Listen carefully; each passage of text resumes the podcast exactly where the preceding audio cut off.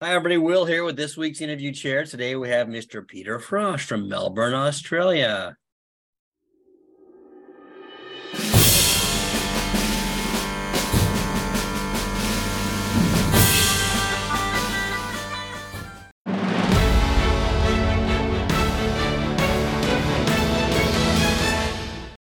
Hi, everybody. Will here with this week's interview chair. This week from Melbourne, Australia, we have none other than Mr. Peter Frost, Irish setter breeder, Ale Albury judge, and ex or past vice president of the Australian Kennel Club. Did I get everything?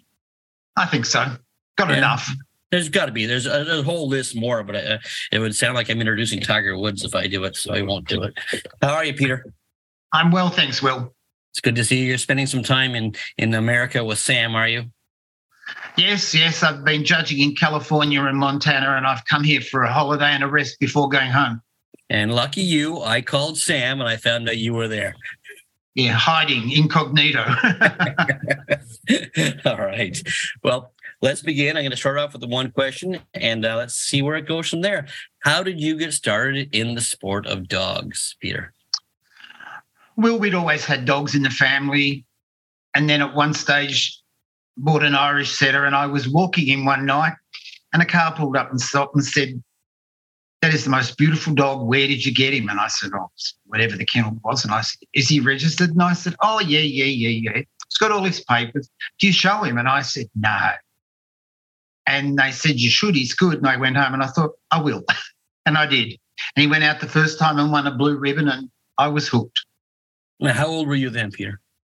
Uh, 21. 21. Just a youngster. Yeah. Well, I So still where- am. Me too. So, so where did it go from there? Uh, it went to showing him, titling him, buying a bitch from one of the top breeders in Australia from Sydney, breeding on, and then it just went. It gradually progressed from showing to going onto the committee of the Irish Setter Club, uh, Victoria. Then I think you're. I think you're going across a lot. I think you're giving us the Cole's notes of Peter Frost. I want to know the real stuff from you. You you got you got your bitch from from. Do you remember where? yeah, Norma Hamilton, Quailmore Kennels. Oh, I know Nora. Yeah, yeah, yeah, yeah. yeah um, and that was that was it and then i was lucky enough to find, have a great person who bred irish setters but was probably the top english setter breeder called joan christoph and she took me under her wing and said you know now we'll look around and look at what your bitch needs and look blah blah and she said i think you should there's a good dog and so i used the dog and joan became the mentor and everything it just went from there and it just evolved. You know it's it, it's one of those things that does evolve. You do get to this point and then you think i'll try the next point and it's like becoming a judge well i never really ent- thought about entering becoming a judge and i started off doing the sporting or what we call the gun dog group and once i'd finished that i went on and did the terrier group and and by the time how I did was you how did you get involved in judging then? How did how did it how did it evolve from you showing this this Irish setter that someone saw you walking to being a judge? well I probably looked at what they did in the ring and i thought i could do that better Oh, if if that's what it takes to be a judge, I can qualify. no, I don't know. It just it was just one of those things that just naturally evolved. I suddenly thought I might, you know, I'd done a lot, you know, I, I enjoy showing and I still do. How I long don't- did you show dogs before you decided to be a judge? Probably uh, eight, nine years, Okay. maybe more. Thinking back, yeah, probably So, nine so were you judging by by the age of 30? starting, yeah. Yeah. And now you're only 35 now, so you you've progressed. Oh, I was a rapid learner, accelerated learner. Yeah. so But, you were uh, showing dogs for about seven or eight years. Was it always Irish setters? No, I've had an English setter and a Gordon setter. Um, and the English setter, no. Uh, She came to me because somebody, as I said, the woman Joan Christoph had this bitch came in and was one of from her lines, but um, and the people didn't want it, so they were looking for a home for it. And I said, "Well, look, give it to me. I can fit it in at the moment." Um, what kennel was Joan from? Uh, what kennel? Tybyrn. But I'm sorry. Tybyrn. T Y B Y R N. So how did you meet Joan? Just at a dog show? Yeah, actually, very funnily at a dog show. I pulled up at a dog show and they pulled up beside me and I got out of the car and the lady in the car next door got out and banged her door of the car right against mine. And her husband went out of his tree. not a, not a, not that he damaged his car was a Mercedes. Not a worry about that. It was that he, she might have put a mark on my car. Look what you've done to that car. And I said, "There's nothing here. It's fine. Polish off." And that was where it started. So he he said, "Come into the RV, well caravan, but the RV for a cup of coffee." And I stayed from then on. It was just, and it was it was great. That's just it was one of those things that evolved. It was just, you know, and when I had my first litter, she said, now, um, you won't have to do anything. You may have to, but you won't have to. But there's always nice to have somebody there who knows, who's not attached to the things. And she said, ring me. And I rang her at midnight and I said, she started. And she said, I'll be there. And, you know, she came out the, you know, we were going and going and we'd get it all neat and tidy. And she'd say, oh my God, she's having more. So she'd have another one. We got up to 16. Good thing she was there. I, like if I did my first litter, I'd be whoa, sixteen. Well, oh no, I'd have probably sat and watched. The bitch was doing quite well without me. Um, but she was, you know, and that's just it. Joan was one of those people you could ring at any hour of the day or night. She'd just drop everything and come, or you could talk to her and say, "Well, I need this," or so and so, and but it's sort of uh, it evolved, and then I kept one out of that litter, and you know, so I bred on, and then I eventually brought one in from America, uh, a dog, and so it's it's gone. And which dog did you bring in? Saxony's Evening Tide, the brother of Saxony. Evening Reflection, Andrew's brother. I no, um, he was the brother of Snow in August. Oh, Fonzie. Okay. Fonzie, yeah. I got pick of the litter, and I picked the right one. Everybody says that. no, no, no, no, no. Everybody who saw Connor, from all the Americans who saw him and who saw Fonzie, kept saying, You got the right one. Oh, good. You know, I must, I must, admit, when I looked at all the winning Fonzie was doing, and I'm thinking, Jean duped me. and then I, and then I looked and I actually saw Fonzie. I thought, no, I'd have, I'd have, I'd have had Connor.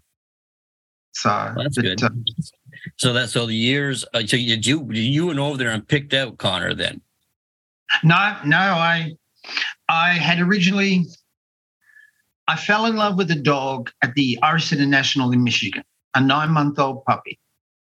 And I said to another Australian judge, that he was there, who also had Irish setters. And I said to Peter Mangos, we were talking. He said, Did you like what they did? And I said, Yeah, but I would have done something different.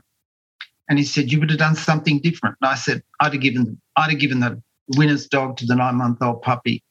And he looked at me and said, I could too and that was Saxon. Um, that was Saxony's Evening Tide. Um, Andrew, yeah, Evening oh, Tide. Evening, uh, reflection. evening reflection. reflection. Yeah, yeah, and that was Andrew. So after the show was over and everything was in, I went around and marched and said to Jean Roche, "Can I order a puppy?" And she said yes. Well, we had a puppy, and he broke a tooth. He broke a canine tooth, and she was terrified about sending him. And I said, send him. It doesn't worry me and it won't worry our judges.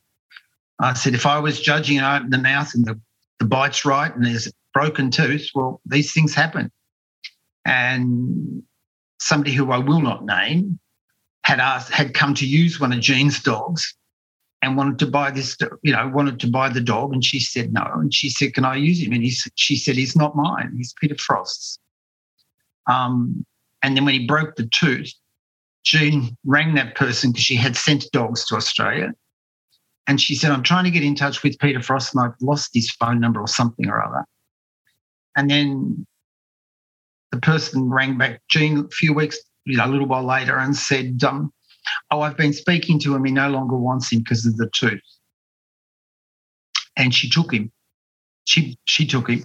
And I, I rang Jean and I said, just let it go. We'll just leave it alone. It's fine by me. We'll wait and see. If you have to take the tooth out, because that was the concern, um, he'd been gnawing on a um, on the wire on the kennel. And I said, if you've got to take the tooth out, it might cause a bit of a realignment and we'll worry about it. We'll see how we go. And I ran back and said, I don't care how we go, how, how the mouth is, I want him. And she said a few expletive words and she said, but you didn't want him. So and so told me. And I said, I haven't spoken to so and so. And she said, those blah, blah, blah, so sorry? I said, those so and so's. Yes, that's a good way of putting it. And that was it. I couldn't get him back. So she said, I said, well, let's try again. And she said, okay, I guarantee you nothing will leave the yard until you say it's okay. And she rang up, she made it two bitches, cream de la cream, and one other one, I can't remember the other one because didn't. And she rang up and she said, You now own 24 or something Saxony's Irish setters. And I said, oh, Okay.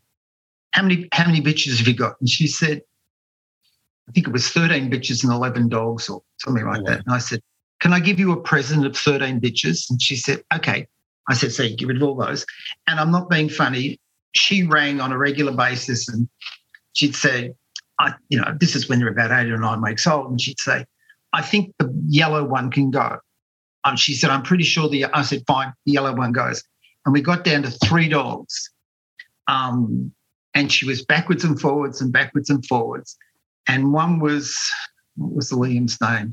There was Snow in August, my boy, and from a different from a different size, she used a different a different size in one of them, and she kept and she finally rang up and she said, "It's the red boy."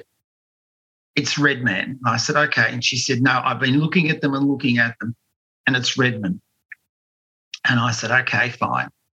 And I said, if you think it's him, it's him. And over he came. And, you know, this big gawky puppy got, got, got out of, because I had to do quarantine. And he came out of quarantine and he was emaciated. He wouldn't eat in oh. quarantine. You know, I'd taken it. Jean said, You Aussies all eat lamb, don't you? And I said, yeah. And she said, I'll put him on Purina lamb and rice or whatever it was. Can you get it there first? So we checked. Yeah, we get that. I took out the Purina lamb and rice. No, it didn't do any good. He came home and he was as happy as Larry, ate like a horse. as soon as he, he, he was a he was a people person. Yeah. He just didn't like being the quarantine, even though it was a week. It had come down. It used to be it used to be six months, years and years ago, and then it went to three months, and then a month, and now it's you know it was a week. No, it was it was sorry, it was a month. He had a month. It's now a week. And that month's nearly killed him. You know, you were allowed to go visit him once a week. So once a week oh, I went out and bathed him and fed him out there while I was there and played with him and things like that. And then to go away and the next week he'd come back and I'd do it all over again. So no, that's where it sort of started. And then, you know, the How judging. Much did you show Connor? Um, not a lot because to be honest, he was exactly what I thought we needed. He um, he got best in shows, um, but he was a little short. Jean and I discussed that when probably each have liked there as the ideal dog an inch or an inch and a half longer. Um, but I always thought the Australian bitches were getting longer and longer and longer. They were like freight trains. You know, half the dog was in and the rest was still coming around the corner of the ring. Um, and he was only used six times because he was different and you know there's this big thing you know and the people who used him who was the top irish setter breed in australia a guy called keith mccarthy from tara glen said to me once he after he'd virtually stopped every showing and he said you know of all the litters i bred the best litter i ever bred was the Connell litter I think he had four or five best in show winners out of him. Um, and then another woman used him and she got the number one bitch in the country. Um, Carrie Payne used him in Canberra and had a dog did, did multiple best in show winning. And the funny thing is, the moment they did, Will, everybody suddenly realizes they should have used him. Yeah. You, You know, do you have him frozen? Yes. Can I use him? No. um, anybody who used him when he was alive could use him now he's dead. But no, I'm sorry, you can't. And there's a, talking of that, I'm going home to pick up, a, well, to help pick out. We've just had a letter from him, and he's been dead 20 years. Um, from the granddaughter of of the bitch that was the top winning bitch, who herself is a an AI from a dog that had been dead 15 years. So this is sort of like Back to the Future. yeah, well, that should so, be interesting. Yeah, well, yeah. It, it, look, it's it's amazing that it works. It shows you how far science and technology has come. Oh my god, yeah.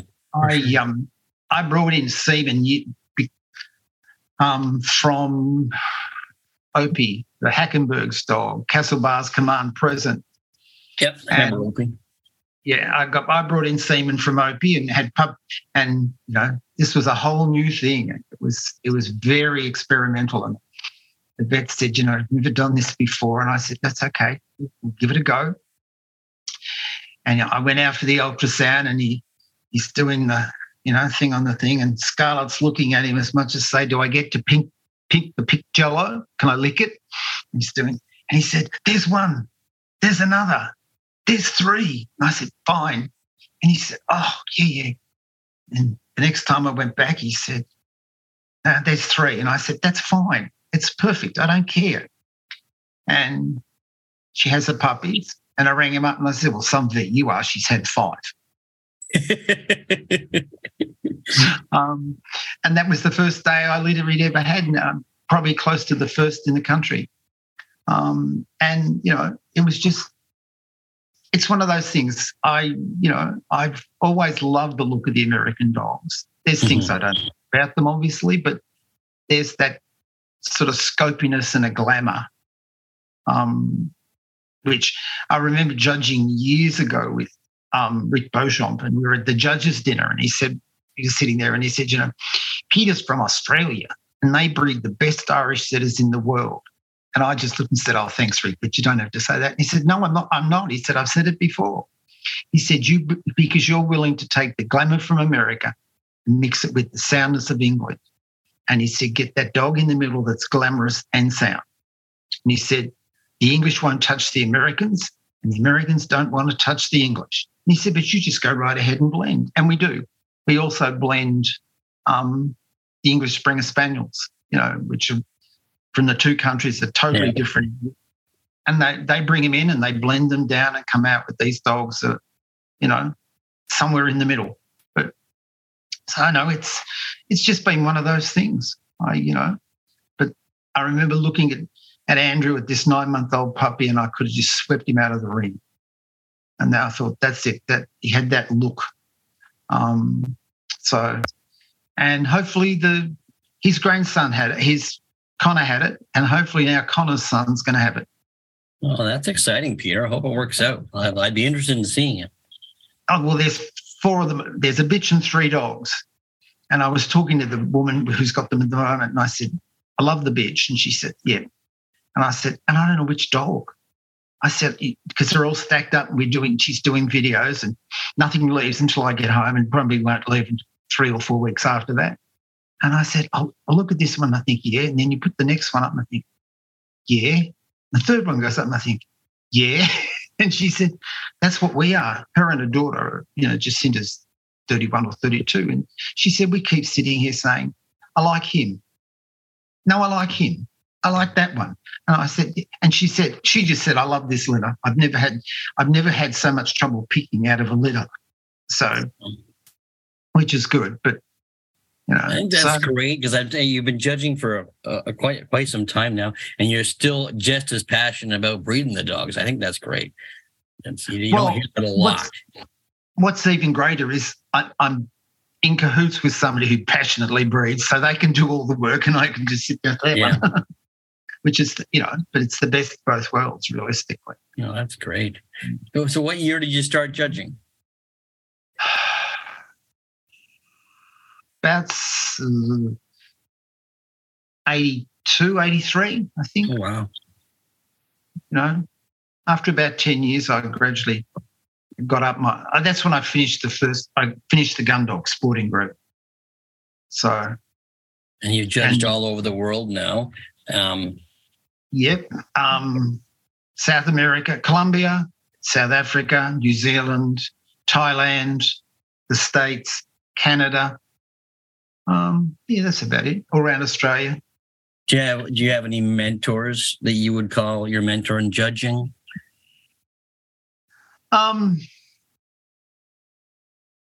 not that I would call a mentor, but there are people that you look at and you think, you know what you're doing. You know what I mean? You can mm-hmm. see them and and you think, yep, yeah, you can walk in, you watch them walk into the ring and you, you know, you know exactly what they're looking for and you can follow them and they're consistent.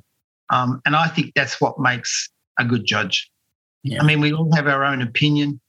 You know, I might focus. Somebody said to me, "You're into movement," and I said, "Into what? Say it again." Into movement. Okay. You know, and I said, "Yeah, I can't help it," and, they, and it's not necessarily in the sporting group. Um, and I remember years and years ago judging in California, and she died just recently, Marsha Hall Brown, and mm-hmm. Marsha was sitting there, and there was I was doing the hound group, and I hadn't actually judged all the hound group, and it was an Irish wolfhound, and somebody said something, and Marsha said, "He'll have the wolfhound," and she said, "They said, what, do you mean?" She said, "Watch that dog go out and back." And she said, then watch it go round. She said, it's a sound of sound, and that soundness will take that wolf out. You know, and it's just one of the, it's little things like, and one of the nationals, I I was there, and Craig Hackenberg came up and said, you know, Pete, would, would you show a dog tomorrow? And I said, this is this is before the best of breed class. And I said, oh, do you want me to show Opie? And he said, no, you're not showing Opie. I'm showing Opie. Sue Hayden asked me if I would show if I would show one of her dogs that she'd sold to this young person, and I said, I'm not the best handler. I said, I never have been a handler handler. And I said, you know, but I'll give it a go. So I went round in the morning and I get the dog and I put my hand underneath him and drop him onto his front because we don't do the, you know, putting one leg in and one leg out. We tend to drop them down and then, and I did that. And that was fine. And then I stacked him up and we got into the ring and you know, one, two, three, four, five, six, seven, eight, nine, ten. You're in that 10, one, two, three, four. And we get in and I go in for my 10. When I ran the first thing in the morning, they uh, the dog was wet. They were blow drying him. When I went back to get ready to go into the ring, he was wet again and they were blow drying. This poor dog. we get into the first, going for our group in the first 10, and Claire Andrews came along and just pointed to me and pointed to the steward and three others. She pulled out four of us. And you know, I was the first one out of the, that 10. And I got down to about the last, I think it was the last 20 or the last something like that. It was second or third, second last cut, I think. And that was it. And well, the people, the young couple who owned him was ecstatic. They didn't give this, he was a young dog. He just got his title and they'd never seen him shown. They'd always shown him himself. And that night they introduced me to Claire Andrews. And Claire was, you know, such a collector of Irish setter stuff. She said, I remember you. And I said, Yes. She said, You showed to me today. And I said, Yes, thinking, Oh my God, I must have been that bad. She said, I remember you for two reasons. That was the most magnificent tie I've ever seen. Where did you get it? and I laughed and I said, In Australia. And she said, And the second reason? And I said, I know the second reason. And she said, What was it? I said, There are 132 dogs and animals in the best of breed class, and only one had, had its tail held horizontally. And she said, Exactly. And that took you a hell of a long way. because, you know, I, I, years ago, previous ones I've been saying to Randy um, Kubas, I don't know how you put up with those tails. And he says, You Aussies are always fixated on the tails. They're fine. And I said, Okay, yeah, they're fine. And a couple of years later, I was back at a national again, and Randy said, "You know, you were talking and said about the tails." He said, "We can't get rid of them now." And I said, "No, it it just spoils the whole outline of the dog for me." I said, "It should be the extension of the back line at horizontal."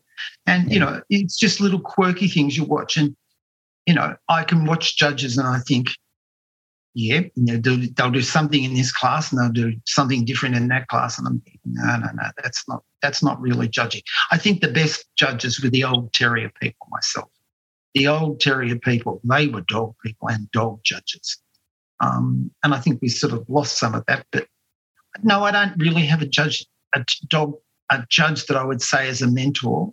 There's some I watch and admire, um, you know, and I, I love watching their ring you know, how they handle the ring, etc. like that. But no, I get in there and I do my own thing and I try to make it fun. As I say to the people, it's fun, but when I look at the dogs, I'm deadly serious. But it's not, you know, you're not supposed to be in there. And I talk to the dogs because um, I always believe if you if you're talking and the dog hears you talking to the owner, it thinks, well, he must know me or you know he must know them.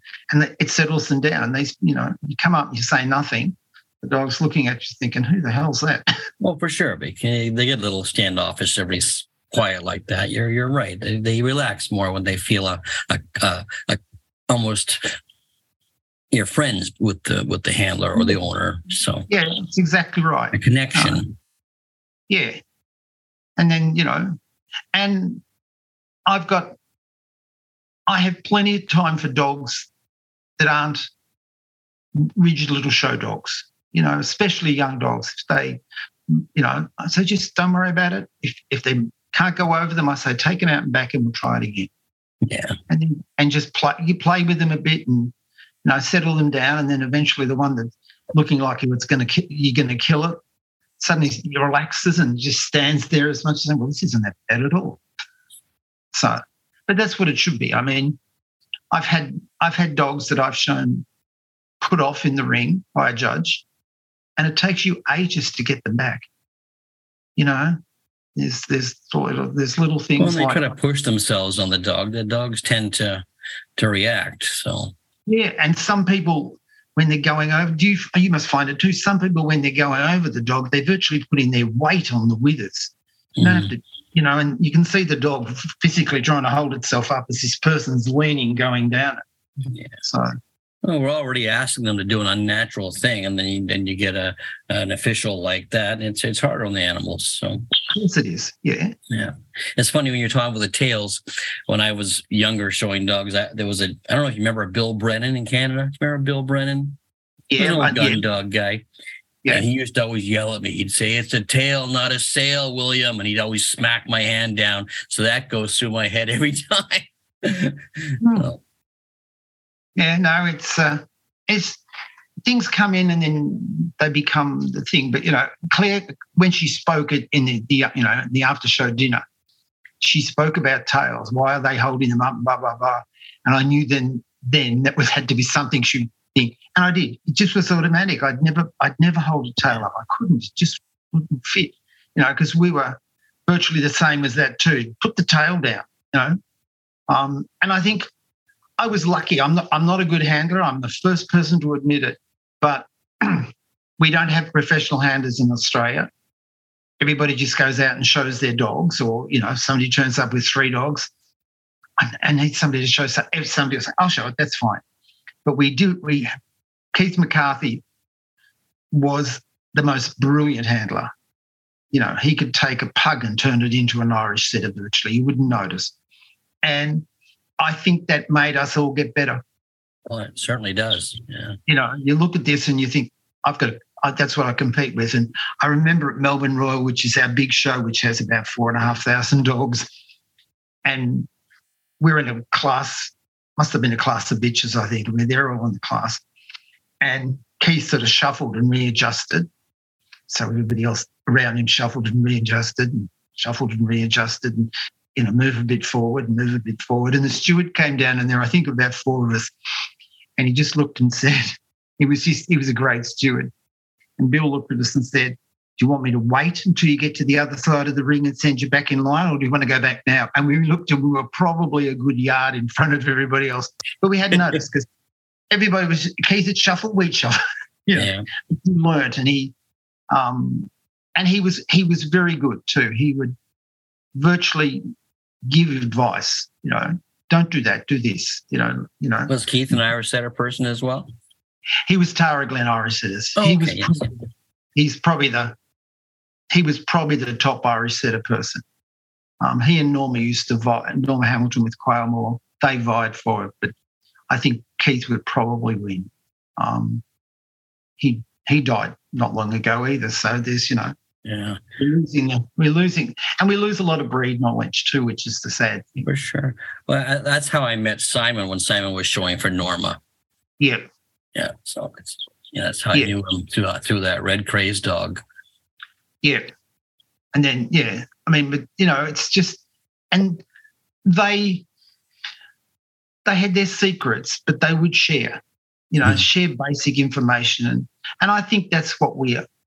You know, I think that's what is missing so much now. Everybody, we I find a lot of people. It's like I can't. This is mine, and you can't touch it. You can't have this, and so on. And you say to the "That is the most beautiful gloss on the coat. What do you use?" Oh, I'm not telling you.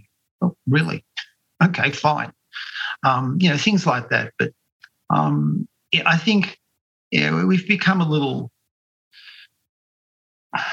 I don't know. I think it's probably the, it's it's the sort of social media age that you've got to get in, get out, and be gone. And and we we find now that people don't sit around. We used to all sit around the ring and watch. You watch all the breeds right? you know you'd sit there and you that's how you you learned an eye for a dog and and for things like that but we used to sit around and we'd socialize and that now they don't they they sit in their gazebos or their own little area and nobody really socializes with anybody it's taken a lot of the fun out of dog showing That's true. It's true, Peter. I I remember being a youngster, a youngster sitting in the benches of the bench shows and just listening to everybody talk, and that's what I did. Oh. My parents have to drag me out of there, but I wanted to listen to them. So well i think in australia there's probably uh, probably each state's probably only got one bench show left yeah, we don't have any in Canada anymore. No, that was you know that's like Melbourne Royal with its four and a half thousand there benched, Sydney Royal, Brisbane Royal, and so on. But you know, I think we've become, you know, a lot of them.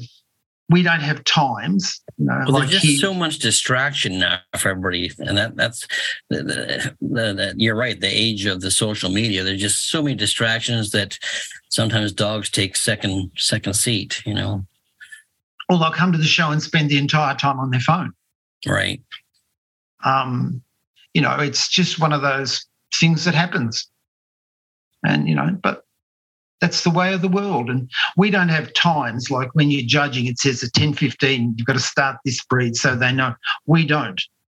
And what's now happened, I find, is that people will ring up and say, you know, I've got I've got a Weimaraner. What time am I, what time do you reckon I need to be there? Oh, you need to be by, by 11.30. They come about 11.20, they show, and if they hadn't won, they go. You know, whereas before they used to come early and sit around and, you know, do the lunches and And watch the judging. I I just uh, I love going to a dog show and just sitting there and watch the judging. yeah. I mean, What I do you think, find? Sorry, go ahead. no, go on. What do you find because you because you've judged all over the world? What what are the differences of judging, let's say, in your country, Australia, as compared to North America? Um, look, the judging's the same. Uh, the hard part for anybody coming here is in Australia, our shows are electronic. The stewards have iPads. The judge, well, the judges never touch the, the actual book. That's the steward's job. Um, and you often get people and you'll say, now you don't have to do anything. I don't have to do anything. No, no, no. The steward will tell you this is your intermediate bitch class or whatever it is. And they're all number 16 is missing, but the rest are all present. And now they just do it electronically on a pad. Um, and as soon as you know, as soon as it's over, it zaps straight up to the thing. And at the end of the, you know, it's all printed out. And at the end of the day, you're given a printed electronic copy of the catalogue, the whole works. That Um, just seems too efficient, Peter.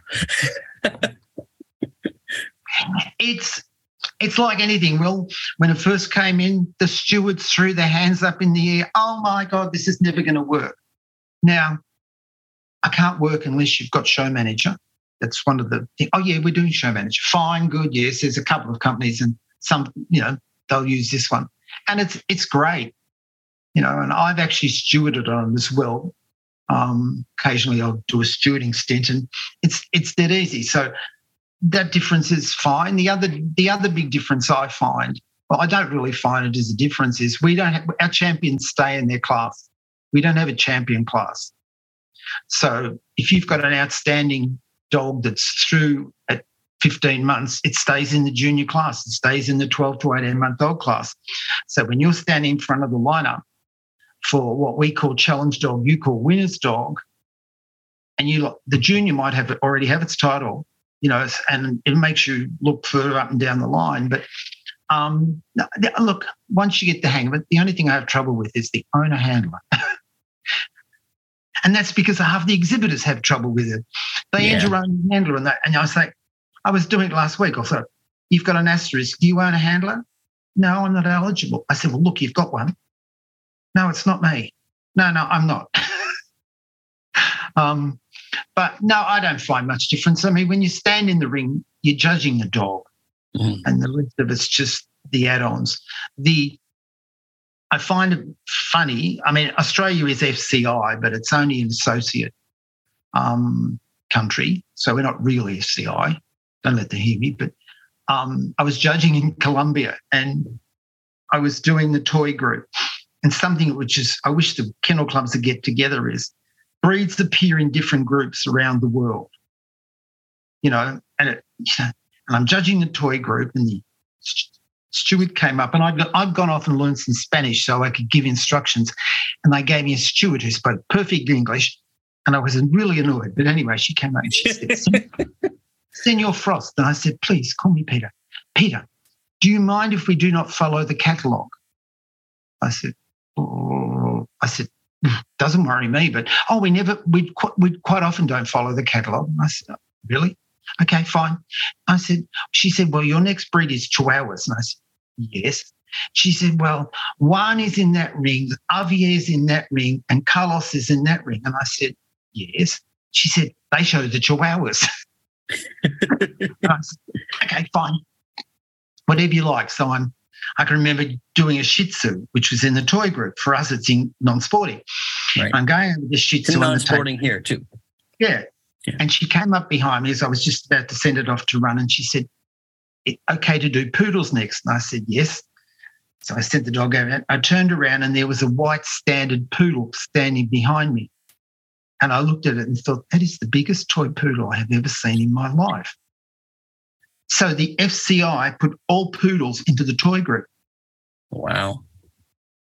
Um, and it's like, I know they have 10 groups, but you know, you got at least line some of them. Standard poodles, I wouldn't really call toy, but they they classify their group now as toy and companion dogs.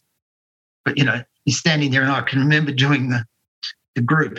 I'm looking along, and there's there's this standard poodle. Everything's down like, you know, 10, 12 inches mark, and this is standard poodle. And he was black. But you I choose one best of breed. Yeah, you choose one for best of breed. No, no, they do the three, there's three classes. Oh, there's three varieties. Okay. Three varieties. And I'm standing looking at this black dog, and I'm thinking, at that stage, I wasn't fully licensed for poodles. and I'm thinking, well, if, you know, I can't take my eyes off him. I said, Thank you, I'll have the poodle. So I bring out the poodle. And then I'm doing best in show because they allow you to do breed, group, and show. They don't have the, which I think is a great idea where you have to have some at least two opinions on the day. And I'm looking down and there's 10, 10 dogs in the lineup. I'm looking along thinking, yeah, I'm pretty much done. Yeah, yeah, yeah. I'm not really licensed for the poodle, but I like it. I said, thank you. I said, if you're going to be wrong, be wrong in a big way. And I said, can I have the standard poodle, please? And the president of the club comes up and Fabian says, oh, I'm so pleased you like the poodle. They flew in especially to show to you.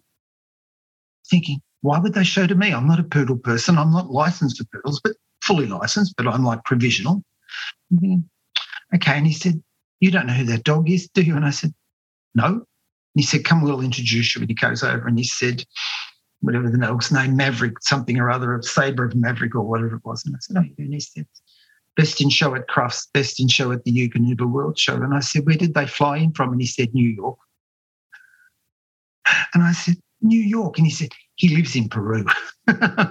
He's on his way home. And I just looked up and said, "Thank you, God." yeah. But, you know, the other the other thing I find really funny between, say, Australia and America is you have three three winners best of breeds for cocker spaniels, and we have one. You have we have one here too in Canada. Yeah, yeah, yeah. and the Americans have miniature and standard Dachshunds, all in the same. They don't split them. We split the Dachshunds. We split so them as well. Yeah. We six. We've got six. We're about to get nine. We're getting one of those. What are they called? Rabbitohs or some little miniature miniature miniatures.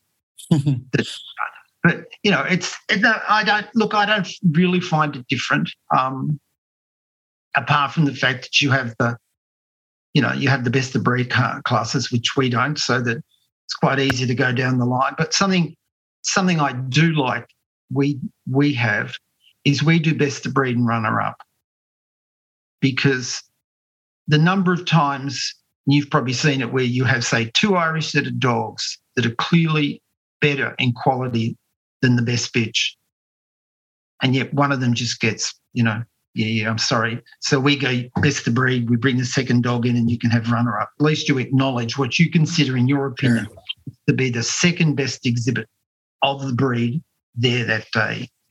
But, you know, just thinking of funny times, I judged in California. I was doing the Irish Setter Club of the Pacific or something. And I was down to three dogs, the veteran and these two dogs.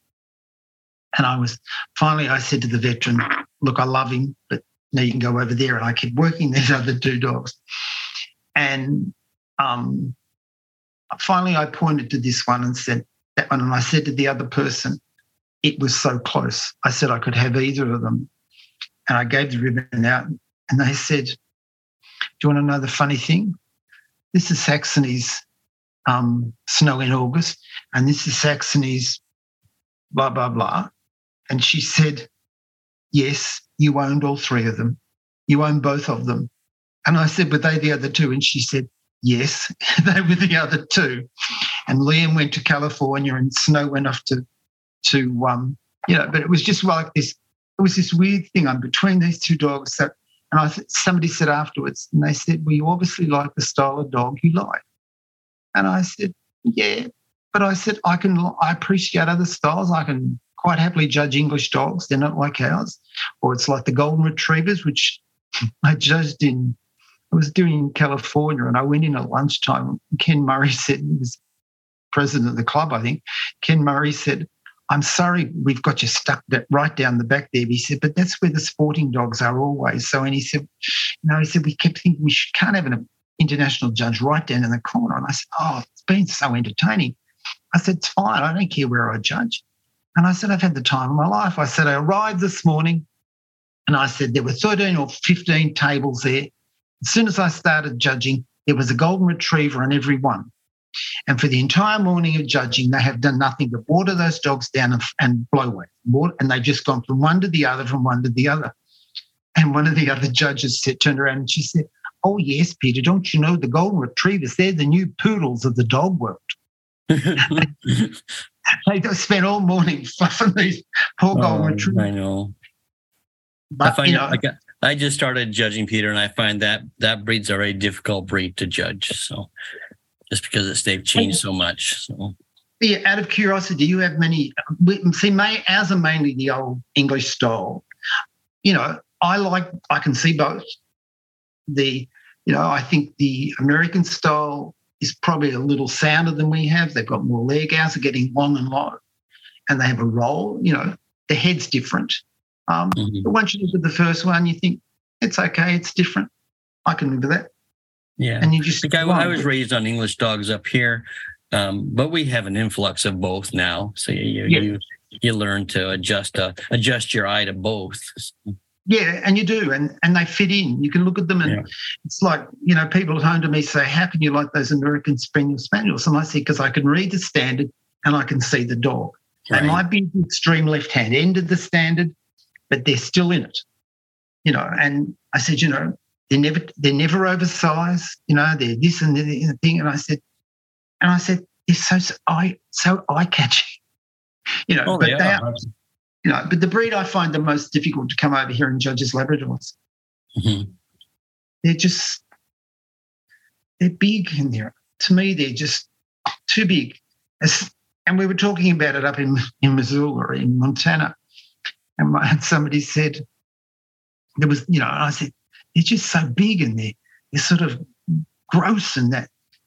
And this person looked at me and said, "Well, you might get them out of the boat. They probably couldn't swim. We called them Bob. they could bob with the decoys. And then they looked at me and they said, the best part is you'd need a frigging winch to get it back into the boat. and I said, um, and I just, I judged in, I did the mission circuit in California the week before and I did labs. And I went to the classes and pulled out a class bitch and gave it the breed. And this this woman sort of looked quite shocked and she said, I don't really win often. And I said, because I don't look, I look different. And I said, that's why you're winning. You look different. And I said, you look like what we have at home. I said, it's a, your dog looks fit for purpose. I said, that dog could swim, retrieve, and get itself back. And it was interesting. For the next three days of the four day circuit, she got the breed and got it pulled out in the group and got second oh, or third. Yeah. And she came up and she said, It must be you. You started it. And I said, no, I didn't. I said, it's just, you've had two Australians judge. And I said, that's a start. Um, but, you know, it's dogs change and, you know, it's, and it's one of those things as a breed, as a breeder and as, as a judge, you are sort of slightly responsible. It, it's, it shouldn't be, but, you know, you put up a dog with such and such, and everybody's, you know, then somebody else will put it up, and then all of a sudden people want to use it. They never look at, I don't think a lot of the people now look at the bitch and think, she needs this. I need a dog that's got that. I don't care about the dog. I don't care about, I might hate the owner. I might do whatever it is, but it's got there. And it's like the, um, you know, the oodles, which I think are, and I was, I'm often on the Kennel Club stand at Melbourne Royal and people will come up and say, have you got any information on the Labradoodle or, you know, Cavoodle or something? I'd say, sorry, it's not a breed we recognise. Oh, that's just because it's and I say, no, no, no. I have Irish setters. They started as a as a crossbred dog. I said they were spaniels and this and that and everything else. And I said, you know, but what happened was I had a bitch that was good here but needed something there. So I looked around and found the dog that had that something there. I said, these oodles, I said, they're just bred people put together one of those and one of those. They never look at the dogs. Yeah. Oh yeah, and that's the problem because we have we have a limited register where you we register every puppy, but you can put them on the main register or the limited register, which means not to be bred with, or you know, basically they're not to be they won't be registered, but things like that. When you sell it as a pet, you've got no real control over it once it's gone.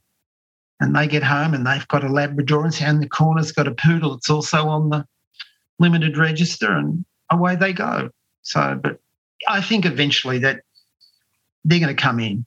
Those breeds will come in if they can finally get themselves organised to, you know, do the right thing, do the five generations of development register and and do that. But I don't. I think the problem is a lot of them can't be bothered.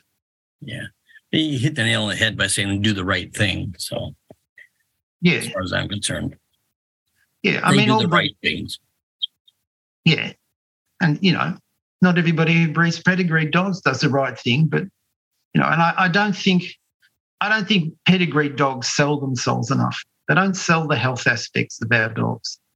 You know, that we do every health test we can possibly do. The Irish Setter Club spends tens, hundreds of thousands of dollars on developing tests for, you know, for possible things in the breed. Well, these people don't you know, and I just, and we, we've, I mean, we're facing a bit of a backlash. You know, I think it's probably worldwide, but um, I, when I was president, I had the premier of the state on the phone one afternoon with the head of the agriculture department. We were talking about, you know, what we should do and what we shouldn't do. And I said to him, you know, we do this and we do that. And he said, and I said, listen, I'll explain it like this. I said, there's a disease called PRA. Explain what that was. And I said, right, say there's a, a t- there is a test for Irish setters. I said every Irish setter in Australia has been tested PRA very clearly. We started off straight away and and got in and said, do it now. If you do this generation, you save so many out of the next generation and so on, and get the old ones while they're still there.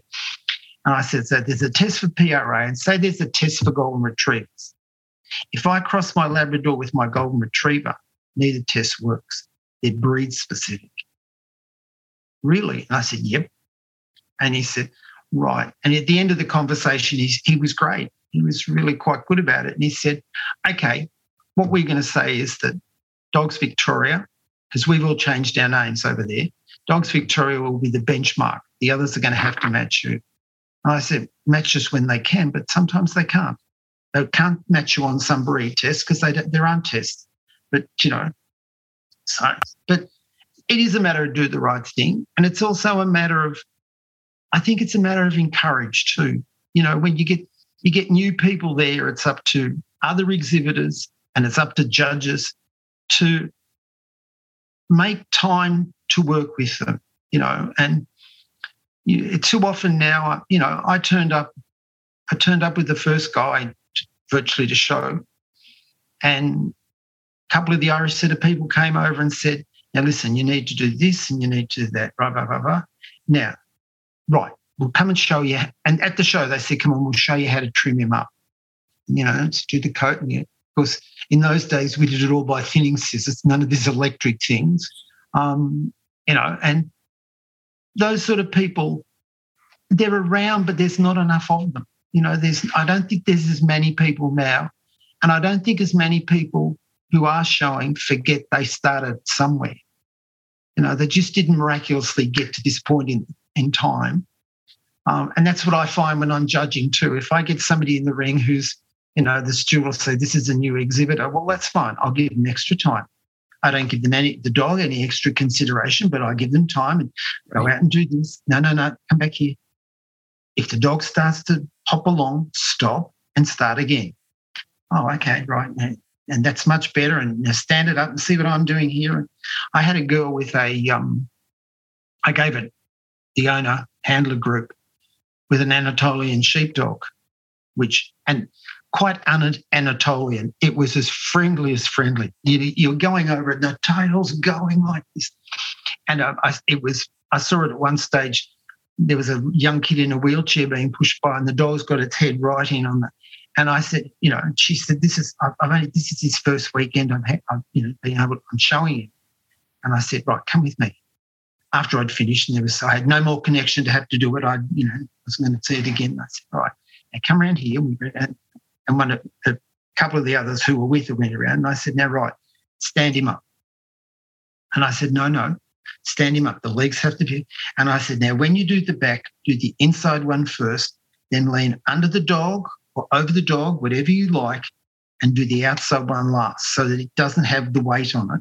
And you'll keep more turn turner stifle. And I saw I was watching her in the ring the next day and I saw her going, she's doing this and she's doing that. And she came out and she said, Did he look better? And I said, Yeah, he did.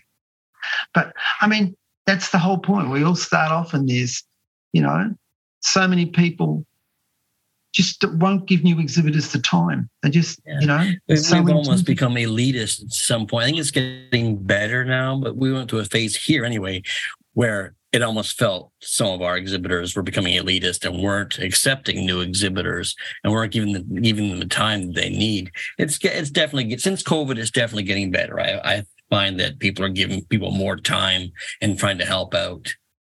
Here, yeah, anyway. I think you're right. I think COVID made people a lot more people aware, made people certainly more family aware. Yeah, but, you know, and I think they're more aware of people, but you know, they they arrive and they do their thing and get out of the way. I'm on my way into the ring, you know, type thing.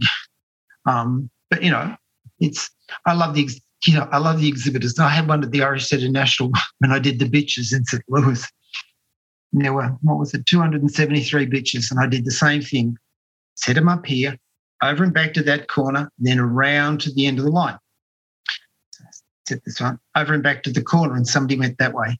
He just ran off to my left. He came back and I said, last question. He said, yeah.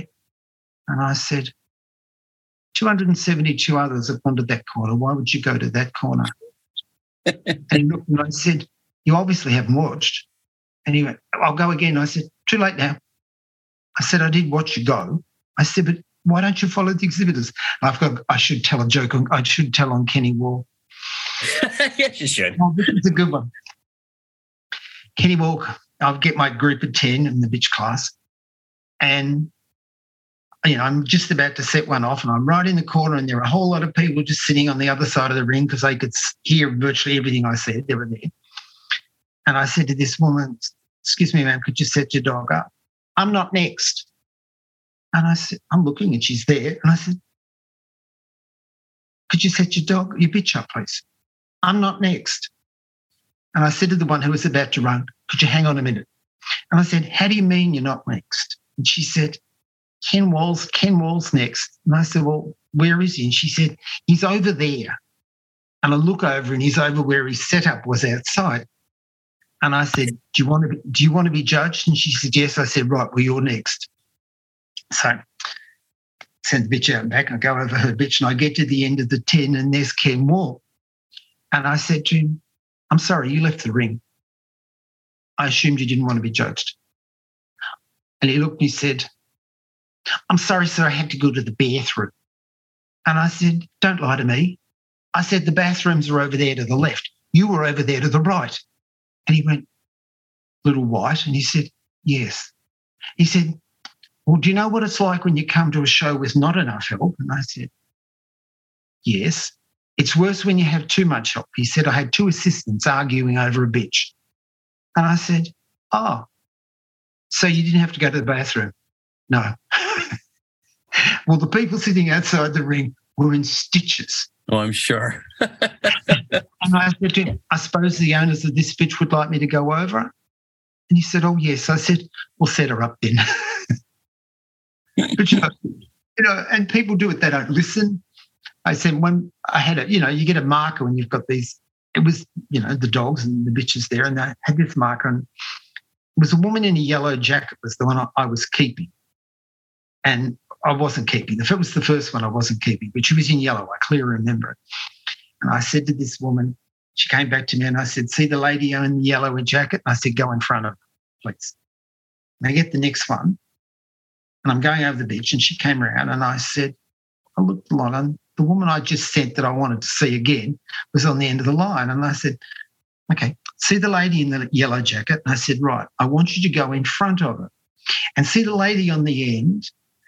Go over as you go past her, say the judge wanted to know whether you'd like to be seen again because he asked you to go in front of the yellow jacket. But if you don't want to be seen again, stay on the end of the line. He doesn't care. And, she, and I look, I'm looking what you, and she's turning around and going, I'm going, they don't listen. You know, they don't listen. They, they get into the ring, they go in the opposite direction. Everybody's done something. Could you do this? No, I do that. Out and back to the corner, and they take off and do a try or something like you know. And you just you sit there and think, I suppose it was because I was a teacher, and you, you know you expect people to vaguely listen. I'd say I don't use them anymore, but I used to say, could you do a triangle? And I'd come back and I'd say, I'm a maths teacher that, got, that bore no resemblance to a triangle. I don't even watch it was. It wasn't a triangle. Do a triangle. Go to that corner, that corner, and back to me. Okay.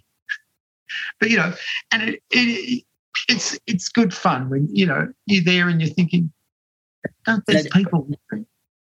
I didn't know you were a teacher, Peter, because now that like I've gone through, I'm looking at the questions and whatnot. You've answered every question without me asking you because you're educating. so it's it's interesting. Now you see you're a teacher. Like I was going to ask you, do you have any advice for judges? Well, you've covered that. Have you any advice for readers? You've covered that, and now you're educating others. You're edu- I see the the politician in you too. So it's like, oh yeah, well, you've done worry. everything for me. Next week I'll be interviewing Sam McDonald instead of you. I have one more question for you though. Go for it. Yep. Okay. If you were to meet the 20 year old Peter now, is there any advice you'd give Peter? Enjoy the ride. When I look back, Will, I look where taking a big, gawky red Irish setter puppy into the ring has taken me. It's taken me all around the world. I've met friends and made friends all around the world, places I'd never have ever gone to. Um, and friends at home who absolutely you could depend on with your life. You know, so I would say enjoy the ride and smell smell the roses as you, as you go. Realistically, I think that's it. You just it's you're not playing for a sheep station. You're going to win some, you're going to lose some. You're going to lose some you should have won. You're going to win some you shouldn't have won. But just go along and let it happen. Yeah. And would I do it again in a heartbeat? That was excellent. Well, I won't keep you any longer. That was great, Peter. Appreciate your time. thanks, Will. And say how say hello to Jill and Jill. I know Johnny's on the floor, but you know, say hello to Johnny's Johnny's in the chair now over there. He, he's got to get tired of listening to us. So um, good on you. I will. um, Well, Okay, thank you for the opportunity. Thank you, Peter, and uh, I will I will let you know when this comes out. Okay, thanks, mate. Bye. Thank you, Peter. That was great. It was great to catch up with you. If you like what we're doing here, make sure you press the like, share, and subscribe button. And if you want to get a hold of me, you can go to me at get a hold of me at Will Alexander's Dog Show Tips at gmail.com. And don't forget about the podcast every Thursday, the Dog Show Drive with myself and Wayne Kavanaugh. Until next time.